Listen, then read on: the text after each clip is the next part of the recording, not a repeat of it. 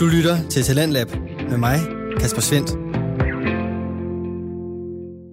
God aften. I de næste to timer, der kan jeg præsentere dig for tre danske fritidspodcasts, og aftens første hedder Spækbrættet. Det er en videnskabspodcast fra Syddansk Universitets Studenterradio Stål, og i den, der forsøger de tre værter, Nikolaj Hansen, Mark Lyng og Flemming Nielsen, at forklare videnskab, så alle kan forstå det. Og for at gøre det, så graver de nogle af videnskabens mest vanvittige historier og opdagelser frem. Og i aftens episode, der skal det handle om superkræfter. For hvor mange af dem har rent faktisk bund i virkeligheden.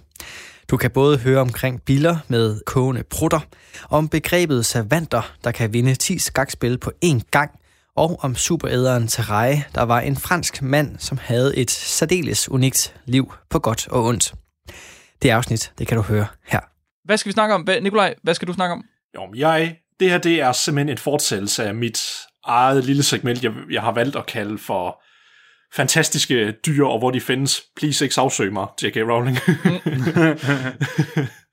Så jeg har taget lidt forskellige dyr med, og med nogle virkelig fantastiske egenskaber, som jeg vil mene, at der kan klassificeres som en superkraft. Mm-hmm. Jamen, jeg skal snakke om, øh, jeg skal, så skal jeg snakke om folk med superkræfter, fordi jeg skal snakke om savanter. Altså mennesker, som har en eller anden fuldstændig vanvittig talent for et eller andet, men som så ofte øh, ikke er så gode til andre ting. Ah, Ligesom okay, Rain Man Ja. øh, havde sådan en sindssygt Ja, ja, okay. god hukommelse, øh, eller ham Rain Man er baseret på. Spændende. Og jeg skal snakke om umættelighed. At kunne og ville spise alt. Vi har et, øh, et meget kendt eksempel på sådan en superhelt fra Frankrig i slutningen af 1700-tallet. Nemlig øh, en gut, der hed Tarare. Måske man er lidt i tvivl om, hans navn var. Mm. Så jeg vil gerne fortælle jer om øh, vores superhelt, hans origin story, og så hans død.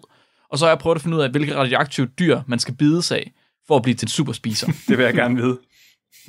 ja. Men jeg tænker, Nikolaj, vil du ikke starte med at fortælle nogle eksempler fra dyreverdenen? Det skal jeg med glæde. Der er rigtig mange væsener på den her jord, der har fantastiske egenskaber, og dagens afsnit har jeg udvalgt nogen, som jeg vil mene, der er lidt mere ekstraordinære. Så den første, vi skal ind på, det er umiddelbart et dyr, vi alle sammen nok kender til, men vi ikke sådan skyde det for noget specielt, sådan, hvor, okay, hvad kan den? Og det er tusindbenet egentlig. Men lige, Tusindbenet.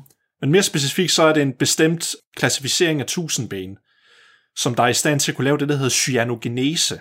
Og det er faktisk, de er Okay. i stand til at producere og så ekstrahere cyanid som en forsvarsmekanisme. What?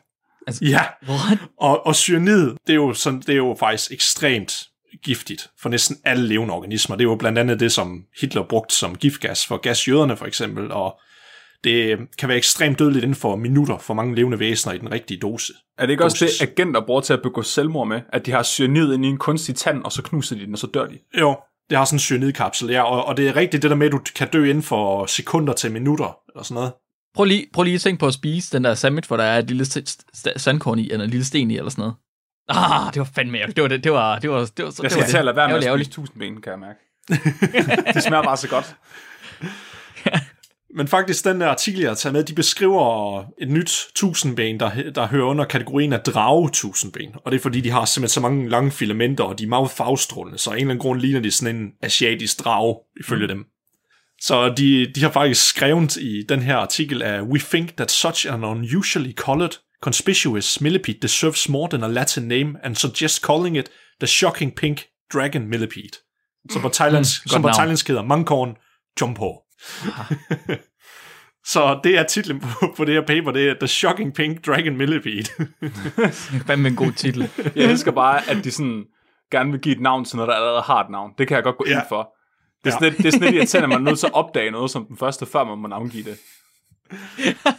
Jeg synes bare, at høns, de skal Den hedde der- glædesdinosaurer. Den der store sten, der er på himlen, det, den skal ikke hedde månen, den skal hedde, den skal hedde sten. Fløf.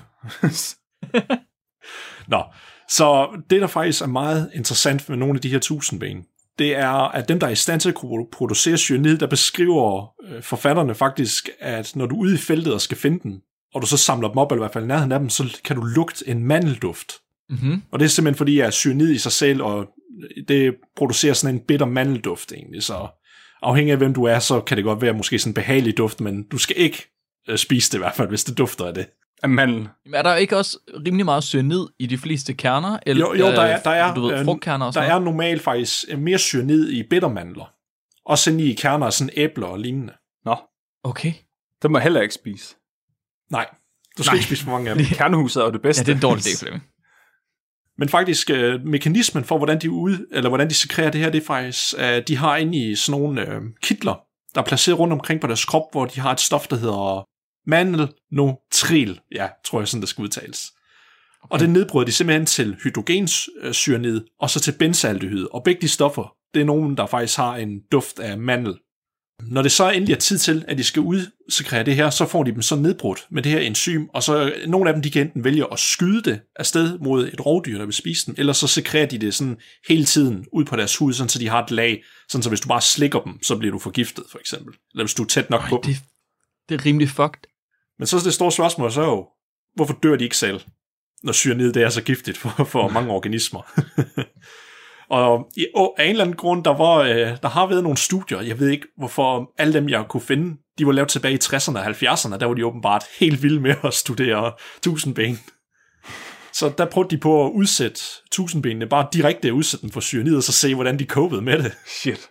Det, som en hver rigtig forsker vil gøre. Og dengang, fordi det var tilbage i 70'erne, der kunne man ikke, man havde en idé om, at om det er ikke fordi, at det ikke kan penetrere huden, og det, det, det fandt de ud af rimelig hurtigt, at det, det er nok ikke derfor, så de postulerede, om de må have en eller anden biokemisk måde at nedbryde det på, og det har man så senere fundet ud af, at det er faktisk bare specielle enzymer, de har, som der med det samme bare nedbryder cyaniden, lige snart når det kommer ind i deres krop. Så det var de selv immun over for det. Det er sejt. Okay. Så kunne man lave sådan en indsprøjtning, man kunne give til agenter, inden man forhørte dem, sådan så de blev immune over for cyaniden og ikke døde. Mm. Og så kunne man torturere dem. Det, Ja, det er ret genialt. Hvorfor er der ikke nogen... Det er der garanteret nogen, der har tænkt på. De har bare ikke offentliggjort det endnu. Ha. Det næste levende billede, jeg har med i min samling i dag, det er et væsen, der hedder The Bombardier Beetle, så bombe- bombarderingsbil, eller bilen. Der, der er måske nogen af jer, der har hørt lidt om den. Den har været, med, været med i nogle naturdokumentarer. Og som dens navn siger, så har den faktisk sit eget artilleri indbygget. Et biologisk artilleri. Og den er faktisk i stand til at kunne fyre en væske, der bliver 100 grader afsted ud af bagenden på sig selv. det er en syg brud. Den har bare altid været inde og spise chili. Mexikansk mad. Åh, oh, for helvede. Det, det sjove er, um, er den artikel, der, hvor jeg har fundet det i, de beskriver, at den gang, da man skulle over i den nye verden i Amazonas-junglen, så vil der tit være mange af, af de her udforskere, de vil så høre billen. Nogle af dem, de vil kunne høre skud. Wow, what? De skriver i artiklen for eksempel, at Their artillery is a defensive spray ejected from a pair of glands that open at the tip of the abdomen. The spray is visible as a fine mist, and the discharge occurs with an audible detonation. Oh, Og kæft, hvor er naturen smuk, altså. Bombeprutter. Og, og fakt, faktisk, der er mange, de, øhm, øh, de kunne ikke rigtig helt forstå, okay, den her mekanisme, det er så fuldstændig vanvittigt, hvordan en organisme kan have en, eller hvordan en organisme kan udvikle en biologisk eksplosion. Altså bare gennem en evolution. Men ved at så finde ud af mekanismer og fundet ud af, okay, mange tingene er faktisk ikke så usædvanlige, fordi den har to kamre, der er placeret i sin bagdel, hvor den ene indeholder hydrogenperoxid, så det vi kalder brintoverilte, og så den anden, den har det et andet stof, hvor der samtidig også er en masse enzymer. Og så når den så, ja, jeg ved ikke, hvordan man kan skrive, det, hvis den klemmer, for eksempel på det rigtige tidspunkt. ja, nu skal du ikke få gode idéer, Flemming. Der kunne du lære noget, Nikolaj. oh god. det kan være, at det her er min superkraft, måske. jeg står det bare. så, øh, så bliver de to stoffer mixet, og så sker der en voldsom endotermisk reaktion. Det vil så sige, at det bliver frigivet rigtig meget varme og energi lige pludselig. Som en sikkerhedsmekanisme, så lukker den ind til de to kammer igen, fordi ellers så vil der jo ske en indre eksplosion ind i organismen, så vil den bare springe sig selv i luften egentlig. det er sikkert sket før. Tror du, det var, det var de første, der udviklede sig med det her? Hold kæft. Jeg prøver lige at tænke på, hvor mange gange der er nogen, der bare sprung i luften, inden det lykkedes den første at skyde der sted, ikke? Rigtig mange gange. Det er det nødt til at være sket. Kæft, man, jeg elsker naturen. Og så sprøjter den så det her ud, og, og man har ikke...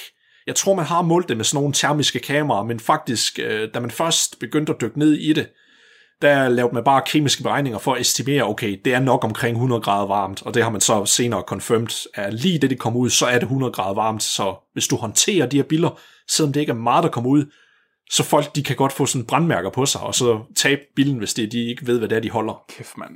Jeg er simpelthen nødt til at spørge, hvordan, hvordan tror I, de har fundet ud af det? At det er 100 grader, Ja. der er en anden biolog, der har siddet med sådan en nums, meget, meget, meget lille numsetermometer.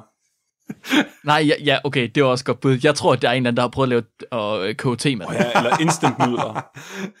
Instant nudler, ja. ja. Hvor hvis man tager nok biller, kan man så koge nudler. Med de prutter ned i en kop. Prøv at tænke på, hvis du har et helt sådan en terrarie med dem, og en af dem prutter, tror du så bare, at de alle sammen går mok? sådan, ligesom ligesom når man er tænder et heksehyld og smider det ned i, i kasten med heksehyld. Ja. Shit, man. Hvad hvis det er sådan en forsvarsmekanisme, de, så, så de gør det, når de bliver forskrækket? Det, det, det, altså, det tror jeg godt, de gør, fordi det er jo en forsvarsmekanisme, de bare gør, når de føler sig troet. Men altså, så er det jo, altså, så er det jo godt bud, det der, for man bliver Ja. ja. forskrækket, når de hører Jamen, jeg hinanden. siger kun kloge ting. Hvor de forestiller sig at bo med dem. Nej. Lige pludselig, så går man rundt i en eller anden ørken, så er der bare sådan, der springer luften over ved siden af. Kæft, jeg vil gerne have sådan en kæledyr. Kan man få dem i Plantorama, tror jeg? Det er sikkert nok. Altså, der, der er sådan Du over, kan- du kan- altså, ligesom, der er sådan over 500 forskellige arter af dem. Wow, og de kan det alle sammen. Uh, ja, så vidt jeg har forstået, så har de sådan en variation af det alle sammen, vist. Ej, hvor er det sindssygt. Nå, Men, det er vildt. men det er det, vi, vi lige skal huske. 500 arter, det lyder meget, men for biller, som der er den dyreart, der er flest af i hele verden, så det der, det er ingenting. 500, det er sådan, pff. Men stadig 500 forskellige arter, der kan eksplodere ud af røven. Det er sejt. Det er og, ret og, de, og det er ikke sådan, så de kan gøre det en gang, og så går det lang tid, inden, det, inden de skal tanke op igen i deres kitler. de er semi-automatiske. yes, de kan, gøre, de kan gøre det omkring 29 gange i sektioner efter hinanden. Nej, stop. Prøv at tænke på, at der er en biolog, der har er siddet vildt. og så bare og prikket det. den, indtil den ikke kunne mere.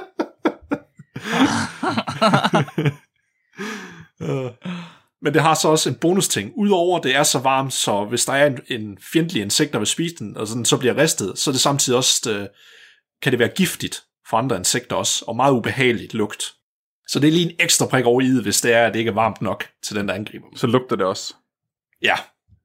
Og det næste levende billede, jeg så har med, det er, det er faktisk ikke, det er ikke et dyr. Så her leger lidt, hvad jeg sagde med til at starte med. Det er selvfølgelig en bakterie. Uh. Det, det vil jeg jo nødt til at have med som mm. mikrobiolog.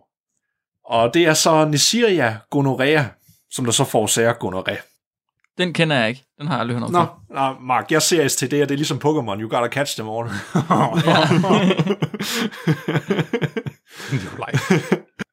Men en ting, der er meget speciel ved gonorrhea, det er faktisk, at pound for pound er det den stærkeste organisme på den planet. What? Så det er den, den, super, den superkraft, det er superstyrke. Nej, hvad? Jo, fordi man har fundet ud af tidligere, um, der er små, det der hedder tentakler, som nogle bakterier har, der hedder pili, og kan du for, vil du forklare, hvad pilier de er, Flemming? Ja, yeah, Du er jo, det du er jo lidt en ekspert inde på det område. en lille smule. Det, øh, det er sådan nogle femmerhår, som øh, bakterier de kan få på overfladen af deres øh, krop, og dem kan de så bruge til at hænge fast på forskellige ting med. Så det er sådan lidt ligesom en form for meget, meget specifik velcro. Og som du siger, Flemming, så bruger de dem til at bevæge sig rundt med, og man tidligere fundet ud af, at man har målet styrken på bare en af de her små tentakler. Fordi den kan også bruge dem til at trække dem ind til sig selv, sådan ligesom sådan en uh, sådan grappling hook. Og så trække sig hen mod det, hvor de gerne vil hen til. Og der producerer de et, omkring nede på uh, pico-newton-skala. Og pico, det, det lyder ikke ret meget. Det er det, er det heller ikke. Det, det er virkelig, virkelig, virkelig let. Så det er 10 i minus 12. Ja, hvis jeg lige opfører tom af min hoved. Så det er virkelig let, de producerer. Men i forhold til deres størrelse, altså deres kropsvægt, så er det 1000 gange deres egen kropsvægt, at de kan trække. Hold da kæft, mand. Men der, har, men der har så været nogle nyere studier, og titlen på det her studie, det hedder Cooperative Retraction of Bundle Type 4 Pili Enables Nanonewton Force Generation. Så, de har lavet sådan en special form for sådan en, en gel substans, hvor der er nogle små sådan søjler på, og dem kan de åbenbart måle, at hvis der, der skulle være en af de tentakler, eller en af de pilier, der binder fast på den, og den så flytter den, så kan de måle det med sådan en meget fin elektronmikroskop, hvor stor en distance det er, og så nogenlunde, hvad det svarer til for en kraft. Mhm. Og der først så satte de op, og så målte de også, hvad en enkelt pili, hvad den gjorde, og jo, ganske rigtigt fandt de ud af, det svarer til det, man har fundet før. Men aha, det her det er jo kun, hvad man ser i et, te- i et normalt forsøg, der er sat op. Hvad nu, hvis det er en infektionsmodel? Uh. Og det er meget vigtigt, fordi der sker tit mange andre ting, når de er tættere på, hvad der rent faktisk sker in vivo. Har de, har de været ude og tage stakkels teenager med gonoré, Nej. og så mikroskoperet på deres tissemand? Jeg vil ønske, det var sådan, men nej, desværre. Okay, okay, okay, Så, okay. så de prøver bare på at gøre det tættere på, hvad de rigtige øh, forhold vil være under det her. Så de groede dem, i stedet for at tage en enkelt bakterie, så groede de dem sammen, fordi tit der aggregerer de sammen i biofilm, for eksempel. Som der er det her, ja, ja snask af sukker, de hænger sammen med, en eller anden bedste måde, jeg kan forklare det på. Bakterier Medmindre- kollektiv. Ja, ja. Det er Roskilde Festival. Alting er bare en stor masse. Bogstaveligt talt Roskilde Festival. Men så nogle gange, så vil de her piler, de kan også bunde sig sammen, ligesom et ræb. Fra en bakterie, der kan mange af dem, så det ligner faktisk bare sådan et tykt ræb, der er viklet sammen om sig selv. Og så tænkte de, okay, burde den så være i stand til at kunne producere endnu mere newtonskraft, når den gør det, bare en af dem. Og den adfærd gør de kun, hvis det er, de gror sammen. Og det prøvede de så, og så fandt de ud af, at nogle gange ville der være helt op til 10-12 af de her piler, der vil sno sig sammen om hinanden, og så lave et langt stykke ræb. Og så kunne de faktisk godt lave op i helt af nanonewton, så 1000 gange mere kunne de trække af deres egen kropsvægt. Faktisk 10.000 gange sin egen kropsvægt, hvor de er stand til Wow. at kunne trække. Så jeg, vil, så jeg vil sige, baseret på det, så har du en god undskyldning, hvis du får gonorrhea. Du kan ikke gøre noget, den trækker bare bukserne af dig. altså, Ej, det er altså, altså, du er af, ved dens mercy. Du kan ikke gøre noget. Kæft, du lummer i dag, mand. Eller undskyld, jeg sagde faktisk forkert. Jeg sagde, det var 10.000 med en, men det er faktisk 100.000, når de laver bunder i sig selv. Så 100.000 gange sin egen kropsvægt kan den trække. Så det her det er faktisk den stærkeste biologiske motor, man kender. Altså bare på, hvilken mængde, at den kan trække. Det kunne være spændende at bruge dem til at lave sådan noget nanoteknologi med. Lave sådan nogle Ja. øh, syntetiske muskelfibre, der er bare vanvittigt stærke. Ja, det er også det, øh, forfatterne i deres, øh, i deres diskussionsafsnit, der snakker de også om, at måske i fremtiden, der kan det blive øh, revolutioneret inden for nanoteknologi, hvor man kan bruge det her som en inspiration til en øh, motor. Ja. Måske. Kunne I lige, kunne I lige forestille jer den øh, ansøgning om penge? Så går man ud og siger, vi, vi kunne godt tænke os at skrabe forhuden, bag, bag forhuden på øh, det ved jeg ikke, 100.000 teenager eller sådan noget, for at få fat i så meget gonorrhea som muligt. så vi kan lave, For vi kan lave en uh, et super Terminator gaffertape. dragt. vi vil gerne være Space Marines.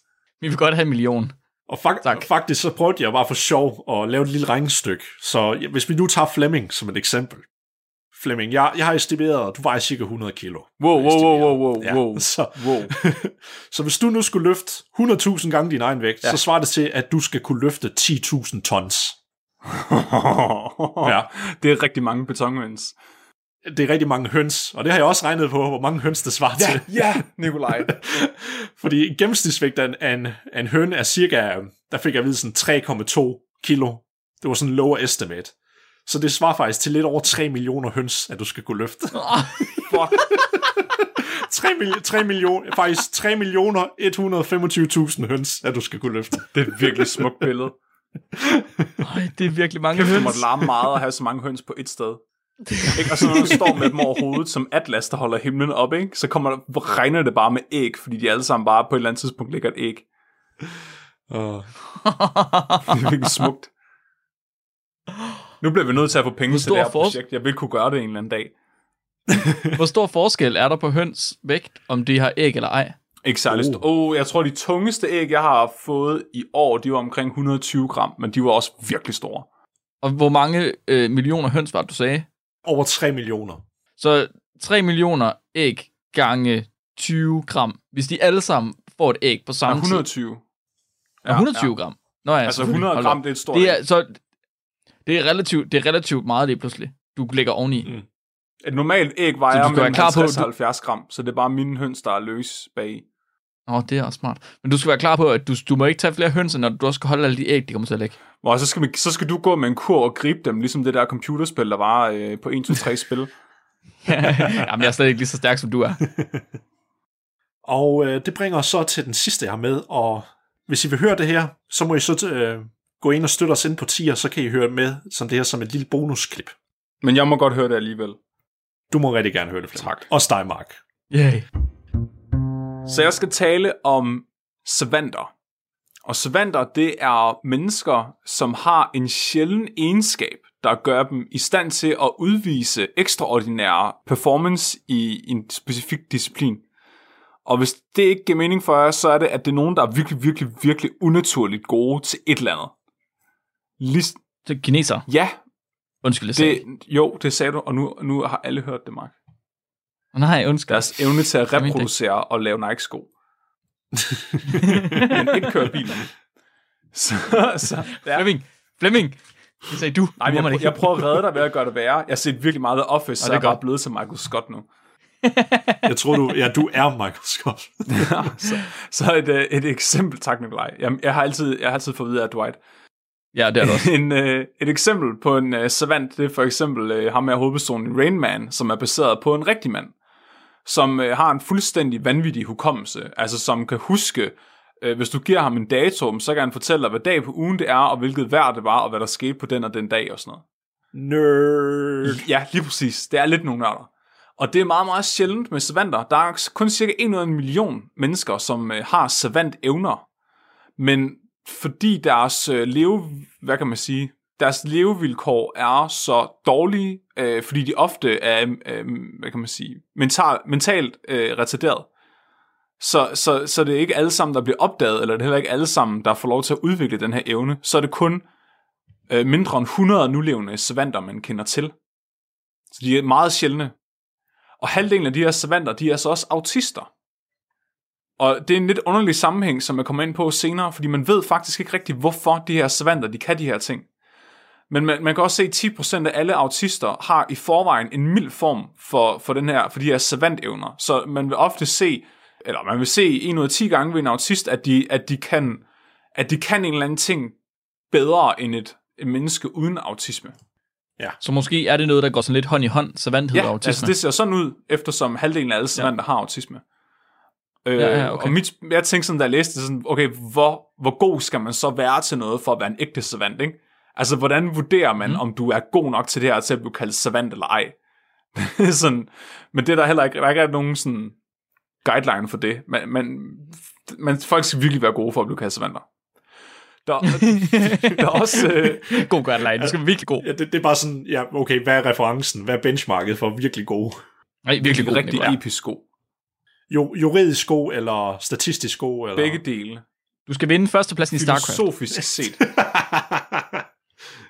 Og det er sjovt, fordi der er også nogle savanter, de, er, de, de får savantevnerne ved at pådrage sig en hjerneskade. Så nogle gange så ser man... Ja, det er den bedste origin story til en superhelt. Ja.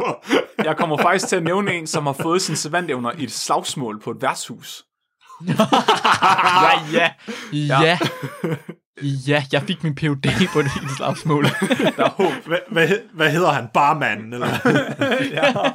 Auchi. Beer man. øh, men der, er, der er fem forskellige kategorier af savantisme, eller man ser ofte, at savanter, de kan en af fem forskellige ting, altså at, at det ligger inden for en, en af fem forskellige områder. Den ene hedder hukommelse, den anden hedder matematik, den tredje er musik, den fjerde er kunst, og den femte, det er øh, rumlig intelligens. Så jeg taget nogle eksempler med. Så den første, det er hukommelse. Så savanter inden for øh, hukommelse, det er tit det, man ser som menneskelige kalendere. Altså folk, der kan få en dato at vide, og så kan de huske sindssygt mange ting om den her dato. Og det er blandt andet Kim Peek. Og Kim Peek, det er ham, der var inspirationen til Rain Man. Og han, var, han er en af de vildeste savanter, der nogensinde har levet. Han døde desværre i år 2009. Og han blev øh, kaldt mentalt, mentalt retarderet, da han blev født, og fik faktisk at vide, hans far fik at vide, at han skulle, han skulle bare smides på en institution, fordi han ville aldrig nogensinde komme til at gå eller tale eller noget som helst. Ja. Det var så ikke tilfældet, fordi han lærte at tale. Han var øh, autistisk, og han havde også en anden øh, sjælden øh, kromosomsygdom, som gjorde, at han havde en mutation på sit X-kromosom, der hedder FG-syndrom, og det giver mindre muskler og større hoved.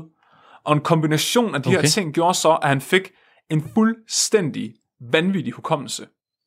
Der ligger rigtig, der er en rigtig god dokumentar med ham, som faktisk ligger på YouTube, og der ligger flere klip med ham, øh, hvor man ser ham øh, recitere nogle af de her ting.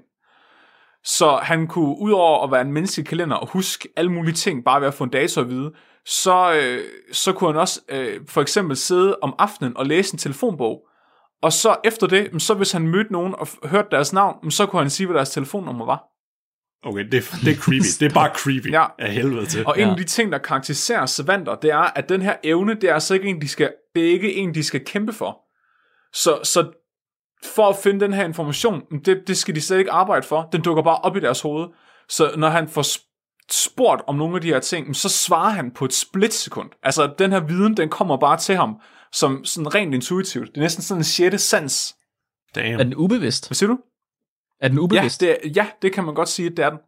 Okay. Uh, og, det, det, det lyder lidt som... Øh, øh, er det måske lidt et off-track det her, men jeg kan huske, jeg så et program, hvor der faktisk var en, der havde en evne, der mindede lidt om det. Han var så ikke autistisk, men fordi da han blev født, så var den nerve, der var fra hans øh, øje, den gik op til hans hjerne, altså til den frontale cortex, så det, når det var sådan, han skulle regne noget matematik ud, så ville det være instinktivt, altså denne refleks med dit øje, det twitcher, så hurtigt ville han være til at kunne regne noget ud. what? Så han kunne for eksempel sige de første sådan, decimaler af pi, kunne han sådan regne ud i hovedet, så man bare sige, vil han stå og sige det. Ej, hvor vildt. Ja, fordi den var blevet sat sammen af hans hjerne med ja, twitch-refleksen i hans øje. Det er sejt, han er bare blevet biohacket af naturen. Ja, Det er sjovt, fordi Kim Peek, han... Øh, sorry, jeg fortsætter bare, hvis det er orden. Øh. Kim Peek, han siger også øh, på et tidspunkt, I have so many things in my brain that you can't guess them all. øh, så er der matematik. Der har et eksempel på en, der hedder Jason Patchett. Og han blev slået i hovedet i år 2002 i et slagsmål i en bar. Og han, var det med en tom ølflask. det, forhåbentlig var det med en tom ølflaske. Nej, forhåbentlig var det med en fyldt ølflaske, fordi så øh, ville den gå hurtigere i stykker. Efter at han blev slået i hovedet, så blev han til et matematisk geni. og det vilde er, at før det, der havde han matematik. Han var en total jock. Altså, øh, der er billeder af ham fra high school, hvor han bare har mollet og, og kæmpe store overarme, og han gad, altså, han, han, han, han dumpede sit, øh, øh, sit seniorår på high school, og var nødt til at tage det om og alt muligt. Men efter det, efter det her slag i hovedet, så bliver han matematisk geni. Så han siger, at alting begyndte at blive, altså glatte objekter, de begyndte at, at se ud, som om de havde en tekstur for ham. Altså ligesom om alting blev pixeleret. okay. Og han, han så de her øh, mønstre overalt omkring sig, og han begyndte sådan at gå, han blev meget fascineret af dem, så han begyndte bare at sidde og tegne de her mønstre. Og så en dag var der en fysiker, der gik forbi ham, da han sad og tegnede det, og så var ham fysiker, han var sådan, what the fuck, hvad laver du? Det der, det er fraktaler, og de her fraktaler, de er altså virkelig øh, signifikante i forhold til nogle fy, altså, fysiske koncepter. Og den her fysiker havde aldrig set What? nogen øh, forklare dem i lægmandstermer før. Så han sagde til, til Jason, altså du bliver nødt til at læse matematik. og så, øh, det gik han så i gang med. Så øh, efter det her øh, slag i hovedet, der lukkede han sig basically inde i tre år, fordi han fik også OCD. Øh, men Okay. han begyndte så at komme lidt udenfor og læse matematik. Og det sjove var, at hans matematiklærer var fuldstændig øh, forvirret over ham, fordi han, han havde opfundet symboler for matematiske begreber, han aldrig havde fået præsenteret før. Men når han så begyndte at få matematikundervisning, så fandt han ud af, at de allerede fandtes. Han havde bare lavet nogle andre symboler for dem. Ja. Stop! Stop! Stop, stop, stop. Det, kan, det, det er jo... Det, åh, hvor er det Altså han kunne sindssygt. intuitivt beregne integraler, men han, han gjorde det med trekanter i stedet for firkanter.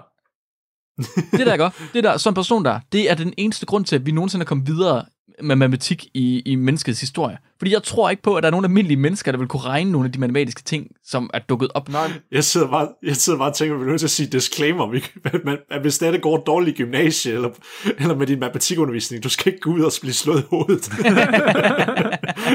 Jo, løb ind i en væg. Men der er også nogen, der mener, at, at, at uh, Newton og, og Mozart for eksempel, at de var savanter. Ja, Ja. Præcis. Ja. Øh, og det viste sig, altså så puttede de ham ind i en scanner, så scannede de hans hjerne, fordi de ville vide, hvad fanden der foregik. Og de så, at han kunne aktivere dele af hjernen, som man normalt ikke havde ad- adgang til bevidst. Ah. Altså, så det var nogle dele i hans okay. hjerne, som, som, som vi også kan anvende, men som vores underbevidsthed har adgang til. Men han kunne altså gå ind bevidst og, og aktivere dem. Så det er lidt ligesom det, du snakkede om med ham der med øjet, der gik direkte op til et sted i hjernen, at det er som om, der Ja. bliver lavet nogle forbindelser op i hjernen, som, som gør, at du kan bruge noget på en måde, du normalt ikke ville kunne bruge det på. ja. Det, er lidt, det lyder lidt som om, at vores hjerne i virkeligheden er et fjernsyn, der står og flimrer, og han fik lige slået det hele på plads, Det er en god måde at sige det på. så billedet blev klaret. Sam, samt, klart. samtidig med, at han lige fik koblet en Chromecast på siden af tv'et Ja. også. han skulle have lidt mere pro- han skulle mere åbne op i sin processing power. Ja. Det er sindssygt. Det er vildt. Prøv at tænke på at sparke din computer, og så får den bare lige dobbelt så mange ram. Ja, tak. Det bliver jeg nødt til at prøve bagefter. Så er der inden for musik, der øh, har et eksempel på en, der hedder øh, Rex Lewis Clack, og han er født med en syste i hjernen.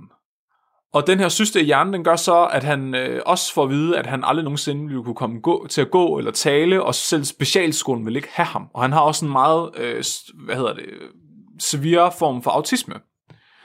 Men så på et tidspunkt i hans barndom, der får de et elektrisk klaver i huset. Og efter det, øh, der kunne de simpelthen ikke få ham væk fra det. Han begyndte bare at ligge, altså selv når han var, var, når han var så udmattet, at han var i hvert fald i søvn, så lå han stadig med hånden op på klaveret og spillede på det. Og det, What? det viste sig, at han var super sensitiv over for lyde og berøring. Og nogle af de ting, som gjorde, at han gik amok før, hvor de ikke vidste, hvorfor han gjorde det, det var sådan noget som lyden af døren, der lukkede og åbnede. Og Nå. øh, det her med, at han ligesom får det her klaver, det får ham til at live op, sådan, så han begynder at gå og begynder at tale og begynder at, sådan, at, at blive sådan mere normalt fungerende. Og der er et øh, klip på YouTube, hvor han som 13-årig sidder øh, på et talkshow, og så spiller han klassisk musik, altså Mozart. Han spiller det fuldstændig perfekt ud fra hukommelsen. Men det, der så er vildt, det er, at han er så god til det, at han kan improvisere hen over det, og ændre på musikken og spille den i andre genrer. Så han begynder at sidde og spille Nej. Mozart som tango og så videre, som 13-årig. Oh, wow. Ja, det er sindssygt. Og jeg lægger links op til alle de her videoer også. Jeg har gemt dem. Der ligger videoer på alle de her savanter faktisk. Sindssygt. Inden for kunst, øh, savanter inden for kunst, så er der Stephen Wiltshire, og han er, han er født autist. Det er ham, han var rigtig, øh, han blev meget berømt øh, for nogle år siden, hvor han blev fløjet hen over London i helikopter. Han blev fløjet forbi London i 15 minutter, og så fik han til opgave ud fra sin hukommelse at tegne hele Londons skyline, som han har set i de der 15 minutter, på 5 dage. Og det gjorde han. Han tegnede et Shit. 4 meter langt panoramabillede af London ud fra sin hukommelse.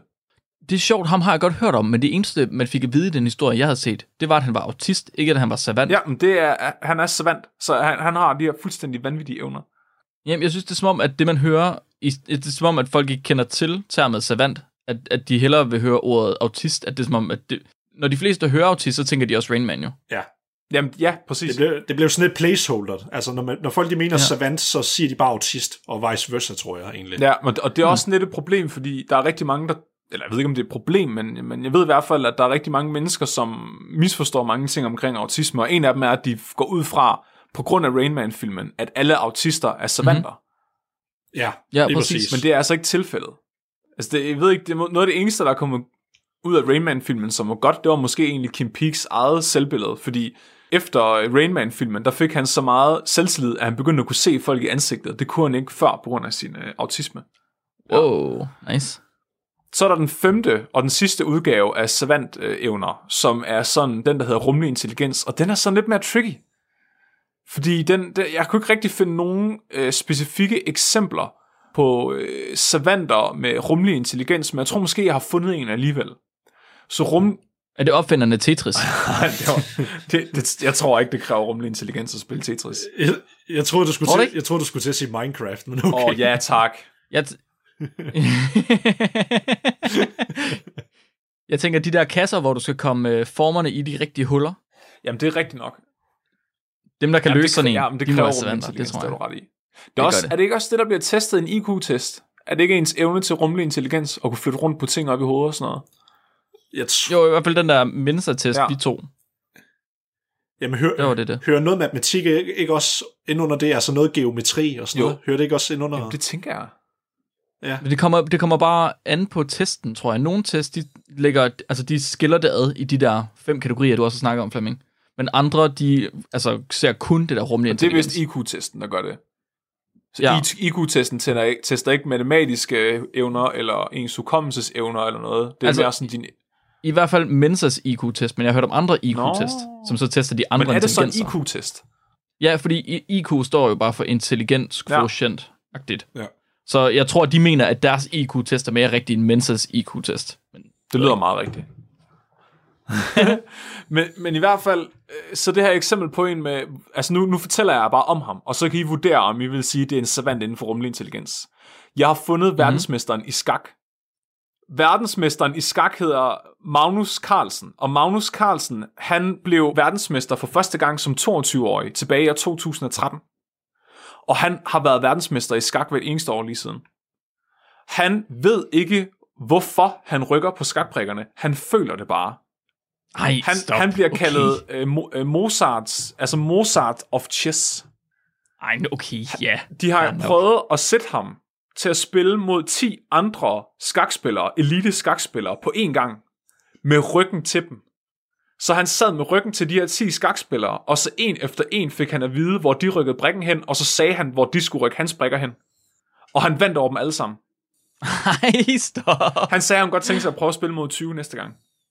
Ja, Hvis han ikke kunne klart. huske, hvor en brik stod på brættet, på det bræt, han var i gang med at spille på, så startede han bare forfra på spillet op i sit hoved, og kørte øh, hele spillet op i hovedet på 30 sekunder, og så vidste han, hvor alle brikkerne stod, og så kunne han igen. Der er et klip, hvor Kunne han huske Ja. alle rygtene? det vildeste er, at han kan også huske alle de skakspil, han nogensinde har spillet, eller alle de skakspil, han har set spillet. Han påstår, at han kan huske over 10.000 forskellige skakspil, og de tester ham faktisk i det. De prøvede at sætte et skakbræt op foran ham, hvor brikkerne de stod på en måde, som de stod i et specifikt skakspil på et tidspunkt. Og han kunne huske instantant, da han så det, hvad det var for et skakspil, og hvornår det var spillet, og hvem det var. Ja, What? de tog ham med i et pariserhjul øh, med udsigt ud over hele London i 45 minutter, og han kiggede ikke ud af vinduet eneste gang. Han stod bare og tænkte på skak. Er det ikke at det vil jeg, det vil jeg kalde en, en savant inden for rummelig intelligens? Ja, det tror jeg, du har ret i. Det, det lyder... Ved han godt det selv? Er der nogen, der har sagt det til ham? Om han er savant? Jeg synes ikke, Ja. jeg kunne finde nogen steder, hvor der står, at han specifikt er savant. Men hvis du søger på savanter med rummelig intelligens, så dukker han op på et eller andet tidspunkt. Okay, okay, okay. Jamen, så, så har jeg faktisk et spørgsmål. Så. Ja.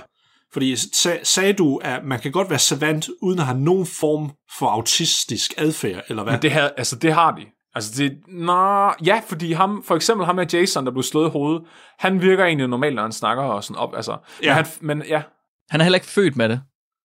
nej, det er han ikke. Nej, men det, det, det er bare fordi, det, det får mig til at tænke på, okay, fordi der har været andre brillante mænd gennem historien, hvor at det, der er skrevet ned omkring dem, tyder ikke på, at de har været autistiske, men de har gjort ting, der har været lige så brillante. Så Men har det så været... undermi- under, un, ja, og det, og det er det, jeg tænker, underminere det er så, fordi hvor brillant er det, hvis du har en eller anden defekt, og gør du brillant, mens de andre, de måske bare har gjort sig selv til at være så brillante. Ja, og det er interessant, fordi er de her savanter født brillante, eller bliver de det på grund Ja. af deres autisme? Fordi en, der er ikke rigtig nogen accepteret teori om savanter endnu, fordi de er så forskellige alle sammen. Men en af teorierne, det er, at folk med autisme, de bliver meget, meget fokuseret på en eller anden niche, som andre mennesker normalt aldrig vil bruge deres tid på, og derfor udvikler de talenterne. Så egentlig, Okay. øh, ifølge den her teori, har vi alle sammen mulighed for at udvikle de her evner, men vi gør det ikke, fordi vi har ikke motivationen, som en autist har for at gøre det. Det er i hvert fald den ene teori, at, at det simpelthen bare er fordi, at øh, de kognitive evner, de findes der, potentialet for at kunne det her er der, men der er ikke nogen, der gider at gøre det, fordi det simpelthen ikke vil være det værd for dem. Og det, jeg ved ikke helt, om jeg køber den teori. Nej, jeg, jeg har min egen. Jeg tror, det er, fordi det er blevet bit af noget radioaktivt. det er din forklaring på alt, Mark. En bit af radioaktiv Mozart. Der er også, Og han blev, hvad, hvad med ham med skak? Blev han bidt af en radioaktiv skakbrik? Ja, ja, ja. Så det, hver eneste gang. det tror jeg. Der er også, altså min, jeg, jeg synes, det virker som om, der er to forskellige slags. Altså, så det virker som om, at der er dem, der er autister, og så virker det som om, der er dem, hvor at der er et eller andet fysiologisk op i hjernen, der har- gør, at de har adgang til noget af deres hjerne, de normalt ikke har adgang til. Så mm-hmm. den ene af dem, det er noget, hvor det, hvor det er fysiologisk, altså de simpelthen bare får det her øh, foræret, og den anden, det er, at de træner det på grund af deres autisme. Og, den anden, og det, det falder lidt over i det, den anden teori om øh, savanter, og det er hypersystematiseringsteorien. Og øh, den er øh, udviklet, ba- eller den er baseret på Simon Baron Cohens øh, forskning, som er, han er en ret, øh, jeg ved ikke om han er kontroversiel, han er i hvert fald en meget kendt psykolog, som arbejder med autisme og andre empati-associerede, øh, hvad kan man sige, disabilities. Og jeg har faktisk det sjove, at jeg har læst to af de bøger, han har skrevet for nogle år siden, fordi jeg synes, det var interessant. Så jeg ved, hvordan, jeg ved faktisk, hvad der hy- hypersystematisering går ud på. Så han har en teori om, at der findes, altså det er meget pop, det er meget poppet, men hans idé er, at der findes to forskellige former for overordnet intelligens. Der er empati, og så er der systematiseringsintelligens. Og øh, empatisk intelligens ser man oftere hos kvinder, og systematiseringsintelligens ser man oftere hos mænd, så en af de to er dominerende. Og han mener så, at autister, det er eksempler på hypermaskulin intelligens. Altså, at de kun har systematisk intelligens, og de så, øh, det er et payoff. Så det ligesom er, øh, det er et omvendt øh, forhold mellem de to. Så jo mere systematisk intelligens du har, jo mindre empatisk intelligens har du. Og jo mere empatisk intelligens du har, jo mere systematisk intelligens har du. Så det er derfor, du, at du forklarer, at autister, de har rigtig svært ved empati, men de har rigtig, rigtig nemt ved systematisk intelligensopgaver. Det er derfor, at alle øh, virkelig kloge videnskabsfolk, de skulle være sådan rimelig svære ja. at snakke med. Og det er meget poppet, og jeg, og jeg, jeg synes ikke, at det lyder som noget, der holder vand, men jeg synes stadig, det er en interessant måde at se det på. Ja, ja for, mig, mm. for mig der lyder det også som, som om det er bare en, der har lavet en forklaring, bare for at have en forklaring. Altså, det er ikke særlig videnskabeligt. Jeg ved ikke, nej, jeg ved ikke lige, hvordan du vil teste. Men, men det er sjovt, fordi at, at man ser de centre i hjernen, som, som ligesom rummer de her to former for intelligens, mente man i hvert fald dengang, de ligger øh, spejlvendt over for hinanden, altså i de to hjernehalvdele. Og at den, øh, hvad kan man sige, den øh, plads i hjernen, der bliver brugt til den ene af de to ting, godt kan overtages af den anden. Så han, han mener, at der findes, og det er, også, det, det er så hans forklaring på, at størstedelen af alle autister, det faktisk er mænd fordi de allerede er øh, prone for at have systematisk intelligens.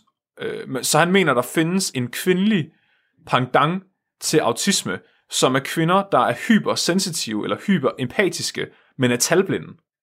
Så okay. de har, i stedet for systematisk intelligens, så har de meget, meget mere empati. Men de bliver ikke opdaget, What? fordi de er, de er jo egentlig velfungerende mennesker. De, det bliver først opdaget, når det viser sig, at de er talblinde. Og det, det, men talblindhed er jo ikke noget, man ligesom lægger sådan Nej, mega meget mærke til. og det sjove er, jeg har mødt virkelig mange meget, meget empatiske øh, kvinder, som for eksempel arbejder som, som øh, øh hvad hedder det, pædagoger eller terapeuter og sådan noget, og de har alle sammen været mega talblinde. Det er virkelig underligt. Og jeg har også, okay, jeg arbejde, ja. der arbejdede med, med multihandicappede, der var der en autist, og han var så autistisk, at han, selvom han kunne tale, og selvom han kunne forstå, hvad man sagde til ham, så, så, havde han, så manglede han øh, evnen til at sætte sig ind i andres hoved, altså den, øh, hvad kan man sige, empati nok til at forstå, at andre tænkte, så det gik aldrig op for ham, at han kunne tale til andre. Han talte kun til sig selv, og hørte det, du sagde til ham, men han kunne ikke forstå, at han kunne tale til dig, for han, kunne ikke forstå, han havde så lidt empati, han ikke kunne sætte sig ind i, at du kunne tænke. Oh, det er fucked up. Men selvom det er meget poppet, og selvom det ikke er særlig videnskabeligt, så er det stadigvæk den førende teori inden for, hvad savanter er. Er det rigtigt? Okay. Ja, det er lidt for uroligende. ja, det er lidt for uroligende. Det kan godt være, der skulle laves en lille smule mere forskning inden for det. ja, det lyder lidt som sådan en armchair, altså sådan liggestolsfilosofi med, med, ja. med deres forklaringer. Ja. ja. Men det synes ja. jeg, der er meget psykologi, der gør. Ja, no ja. offense. Det, det er derfor, du skal tit, tit skal du bakke psykologi op med neurobiologi. Ja. Neurobiologi er det nye psykologi. Mm-hmm. Ja. Men det var, det var egentlig det, jeg havde. Fedt. Er I så klar til at høre om øh, den næste superhelt? Yes. Tarari blev født i Frankrig i 1772 til en fattig bondefamilie. Allerede som barn havde Tarari en kæmpe appetit, og det siges, at han i sine teenageår kunne spise kødet fra en kvart tyr på en enkelt dag. Shit, man. Vi snakker om verdens superspiser. Den eneste superheld for mig, for den eneste superkraft, der er nødvendig, det er at kunne spise så meget som muligt, og alt overhovedet. Og jeg har fundet, øh, jeg har fundet en, øh, en, en, hvad kalder man det, et form for vidneudsagn. En gut, der har skrevet øh, en form for rapport, baseret på noget, som en anden gut skrev, som var sammen med Tarari. Så den rapport her, den er fra tilbage fra, jeg tror det var 1819 eller sådan noget. Så det er den, jeg har siddet og læst. Det var ret svært. Men det er så den historie, jeg ligesom tager med til jer nu her. Og så øh, går vi lige igennem. Vi tager lige, hvem er Tarai? Hvordan levede han? Hvordan døde han, desværre? Og øh, hvad skal man bide sig af for at blive til Tarai? Eftersom at Tarais forældre var fattige bønder, så havde de ikke råd til at fodre deres søn med en kvart tyr hver eneste dag. Så derfor så sendte de ham væk hjemmefra ret tidligt. Man kunne forestille sig, at uh, han var ekstremt overvægtig, men de historiske kilder de siger noget andet. Nå. Der bliver skrevet, at da han var 17 år, der blev hans vægt øh, nedskrevet til at være bare 45 kilo. Så skulle da klart, at han var fucking sulten, mand. Og vi kan, vi kan ikke alle sammen veje øh, over 90 kilo, Flemming. Nej, hey, hey. De har skrevet, der, der står 100 pund, og det er jo fra en fransk kilde tilbage i 1700-tallet, så der kan godt være lidt historisk. Det skulle ikke være første gang, der er, der er enhedsfejl på den front. Men han har altså været normalvægtig. Til gengæld, så havde han en mave, der kunne udspiles totalt, når han havde indtaget et af sine overdrevne måltider.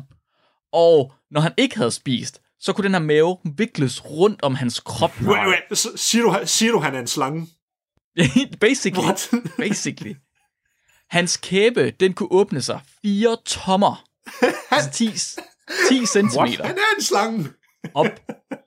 Min, min kæbe, den kan åbne sig 5 cm op. Og hans kinder, de hang i poser, der var så store, at der kunne være et dusin æg eller æbler i dem. Når han åbnede munden og lænede sig tilbage, så kunne man se lige ned i hans mavesæk. Det er episk. What the fuck? Tarai, han var konstant dækket i sved, og han lugtede så fælt, at det kunne ses med det blotte øje. Og jeg siger lige igen, det her det er det, der står i det historiske Han han tekst. Det er meget Han anekdotalt. lugtede så meget, at man kunne se hans lugt. Ja, ja. Man Han kunne, har aura det, Man kunne ikke confirmed. holde til at være inden for 20 paces af ham, altså 20 skridt fra ham. Ad. Han havde også øh, kronisk diarré, og når han havde spist, så ville han begynde at lugte endnu mere. Og han ville lave alle de lyde, man nogensinde kunne tænke sig til. Han er min held. Jeg skal også til at sige, at han begynder at lyde lidt som Flemming. Ved hans død, der lugtede han så ringe, at kirurgen, der obducerede ham, gav op, fordi stanken var så voldsom. så da Tarai han blev smidt ud hjemmefra, så bruger han et par år sammen med en bande af 20 og cigøjnere, hvor han måtte stjæle sig til sin næste måltid. Og han stjal sig til rigtig, rigtig, rigtig meget mad. Senere så begyndte han at optræde i byer og stræder med sin enorme appetit, og til at starte med, så slugte han småting og levende smådyr, for, øh, fordi han arbejdede for kvaksalver, så det var for at rette opmærksomhed til den her kvaksalvers behandling. Nej. øh, men endnu senere, så fandt han sig selv i Paris, hvor han optrådte med at sluge kurve fulde af æbler, Hmm. sluge korkpropper, sluge flindesten og sluge alle mulige andre Oh objekter. my god. På, et- han sagde på et tidspunkt på scenen, så hvad hedder det, um, sagde han til, til publikum, at han, hvad hedder det, han, han udfordrede dem til at mætte ham. Så der blev han givet en hel kur med æbler, Shit. og han slugte dem alle sammen. Vi på stedet. Nej. Da den franske revolutionskrig øh, krig brød ud, der meldte Tarai sig til herren i håbet om at gøre noget ud af sig selv. Og det var et par år efter det her. Hvad håber han på at spise fjenden? Eller? Ja. Og han, håb, han, han håbede på måske at blive betalt lidt i mad. Men det blev ret hurtigt tydeligt, at de der militære rationer, de fik, det var ikke nok til Tarai. og selvom han gjorde alle de andre soldaters arbejde, og så derved fik resten af deres rationer, så kunne han mærke, at sulten den trængte, trængte rimelig meget på. Og til sidst, så blev han faktisk syg af det, og han måtte tage ind til militærhospitalet. Inde på hospitalet, der fik han fire dobbelte rationer. Han spiste de andre indlagtes rester, og han tømte køkkenet. What the fuck? På et tidspunkt, der finder han vej ind i apoteket, og så spiser han alt forbindingsmaterialet. Nej. Men han er stadig ikke mæt.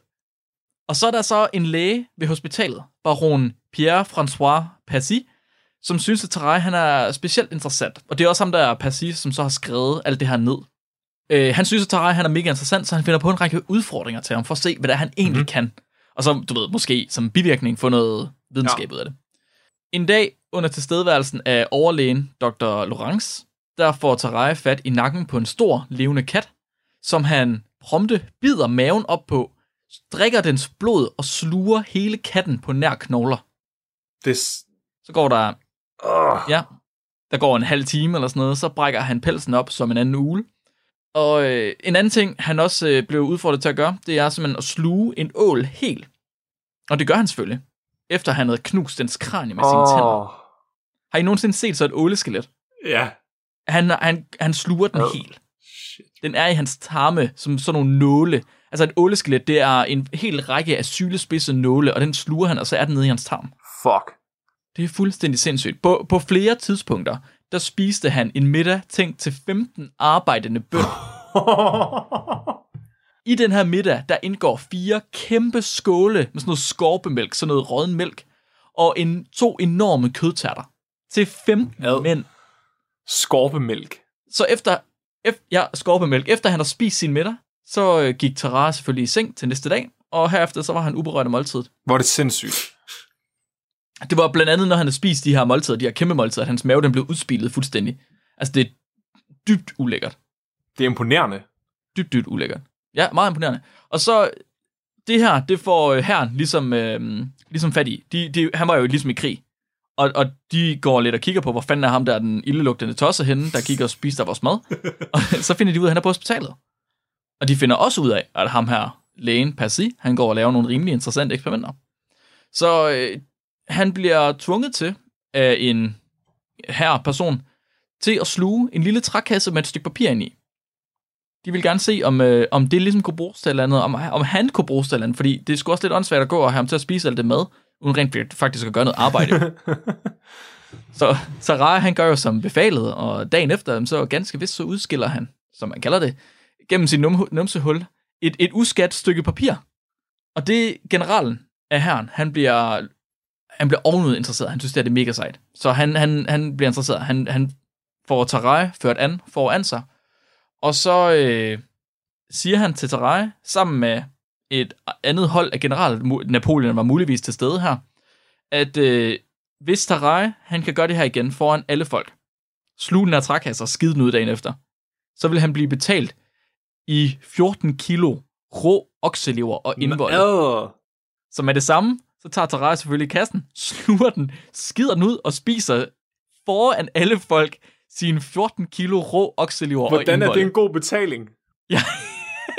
Jeg, jeg sidder bare og tænker, hvilket syg det må være. Bare den mand, der skulle sidde og æde, og så bare sidde foran alle sammen, bare sidde og skide det helt ud igen. Ej, det er dybt, dybt ubehageligt. Altså, han vejede 100 pund, ikke? I, I historien, altså i den der tekst, der står der, han får 30 pund okselever. Fuck, man. Det er jo Det er en rigtig mand. sindssygt. Det er fandme sindssygt. Så det var jo skide smart, fordi nu, kan, nu har de ligesom fundet ud af, okay, Tarai, han er jo i virkeligheden vores brevdue på en eller anden måde. Så måske vi kan bruge ham som spion. Så det blev faktisk hans, øh, hans job bagefter. Så han bliver givet et brev mere. Den her gang, der får han givet et brev til en fransk officer, der er taget til fange af fjenden placeret. Øh, sorry, der er taget til fange af fjenden på fjendens linje. Right? Så det her brev her, det bliver placeret i kassen. Så Tarare, han fik besked på at tage over fjendens linjer for at levere brev til den her tilfangetagende officer. Men generalen stod, stolede ikke særlig meget på Tarares mentale evner. Han var ikke ligefrem det, man kalder for mentalt stabil. Gud. Så i stedet for at give faktiske informationer i det her brev, så stod der i virkeligheden i brevet, at officeren, der var taget til fange, skulle melde tilbage, hvis det var blevet modtaget, og så skrive tilbage med, hvad end han havde informationer. Mm. Og Tarare, han begiver sig ud på sin mission, så han tager over linjen over til fjenden, og det var så ved Preussen. Så han bliver fanget næsten med det samme, fordi han ikke kan et ord tysk. så han bliver fanget lige med det samme. Så han var en super dårlig spion. Han bliver fanget, så bliver han tævet for at finde ud af, hvad det er, han ved, og så bliver han selvfølgelig indespærret. Og de, de tæver ham alt det, de kan for at prøve at finde ud af, hvad fanden det er, han ved. Og så til sidst, han, han holder faktisk imod, han holder op med at fortælle sin mission. Så han står i virkeligheden imod tortur. Men efter at have været spærret inde i 24 timer og være blevet tævet, så giver han så op og fortæller dem, hvad deres plan er. Og den fjendtlige general, han bliver jo selvfølgelig ret interesseret i, hvad det her brev det indebærer, så de spærrer ham fast på latrinen, spænder ham simpelthen fast på latrinen, og efter 30 timer, så ryger kassen ud. Åh, og nogle, nogle kilder, de mener, at Tarare, han overvejede at spise den igen, at gemme han har fra fået at spise mega længe. Det var da sikkert derfor, han gav op efter fire. Det var ikke, det var ikke tævne, der var tortur. Det var det, han ikke fik noget rå, rå tyreindvold i 24 timer, der var torturen. Det var bare sulten. Det var bare sulten. Giv mig en fucking kat. Ja, totalt. Den fjendtlige general, han får selvfølgelig fat i det her brev, og han bliver så vred, fordi han opdager, at beskeden, den er ubrugelig. Der står ikke noget i den. Men det vidste Ra jo ikke. Han troede jo, at den var fyldt med vigtige øh, hemmeligheder. Så det, de gør, det er, at de tager og sender Tarare til galgen, og så giver de ham simpelthen galgen rundt om halsen. Men i sidste øjeblik, der løslader de ham. Bare for at give ham et skræk i hjertet. Og så sender de ham over den franske Ej, grænse det er igen. synd for ham. Det er virkelig synd for ham. Så efter det her, der er Tarare, han vil ikke have noget med sp- spionage at gøre mere. Han vil være færdig. Så han tager tilbage til hospitalet, opsøger Percy, og så spørger han, om han kan kureres. Nej. Så Percy, Percy går i gang med at prøve at kurere ham. Men altså, som I ved, så kunne hverken opium, vinedike eller tobak, eller flere dusin af blødkogte æg. Masser Jeg skulle sige, hvad med... Prøv. Jeg skulle sige, jamen, altså, Hvile. Så skal du drikke den her. altså, hvad er det sådan rød Aalborg akvavit? Det hele. Intet, intet reddede ham. Hvad med Ja, iler? simpelthen- Prøv- Prøvede de iler? Ja, jeg Overladning. tror sgu, de prøvede Han har jo spist en, han har spist en ile, tror jeg. Masser af dem. Så der var ikke noget medicin, der ligesom virkede. Det var jo medicin, man havde dengang. Øh, det var heller ikke muligt at holde ham på diæt. Fordi da han prøvede at blive holdt på en diæt, der gik han selvfølgelig ud i ly af natten. Så tog han ud, og så gik han i slagterens skraldespand, og så spiste han alt det indmad, som slagteren havde Det er så meget mig, det der. og hvis ikke han kunne finde noget indmad i slagterens affald, så gik han ned på lossepladserne, og så kæmpede han med de vilde hunde om retten til at æde de ådsler, der var på skrald- skraldepladserne. Man kan bare æde hundene. Radio 4 taler med Danmark. Og du kan høre det sidste af dette afsnit fra Spækbrættet, samt to yderligere podcast-episoder i næste time. Men først, der får du her dagens sidste nyheder.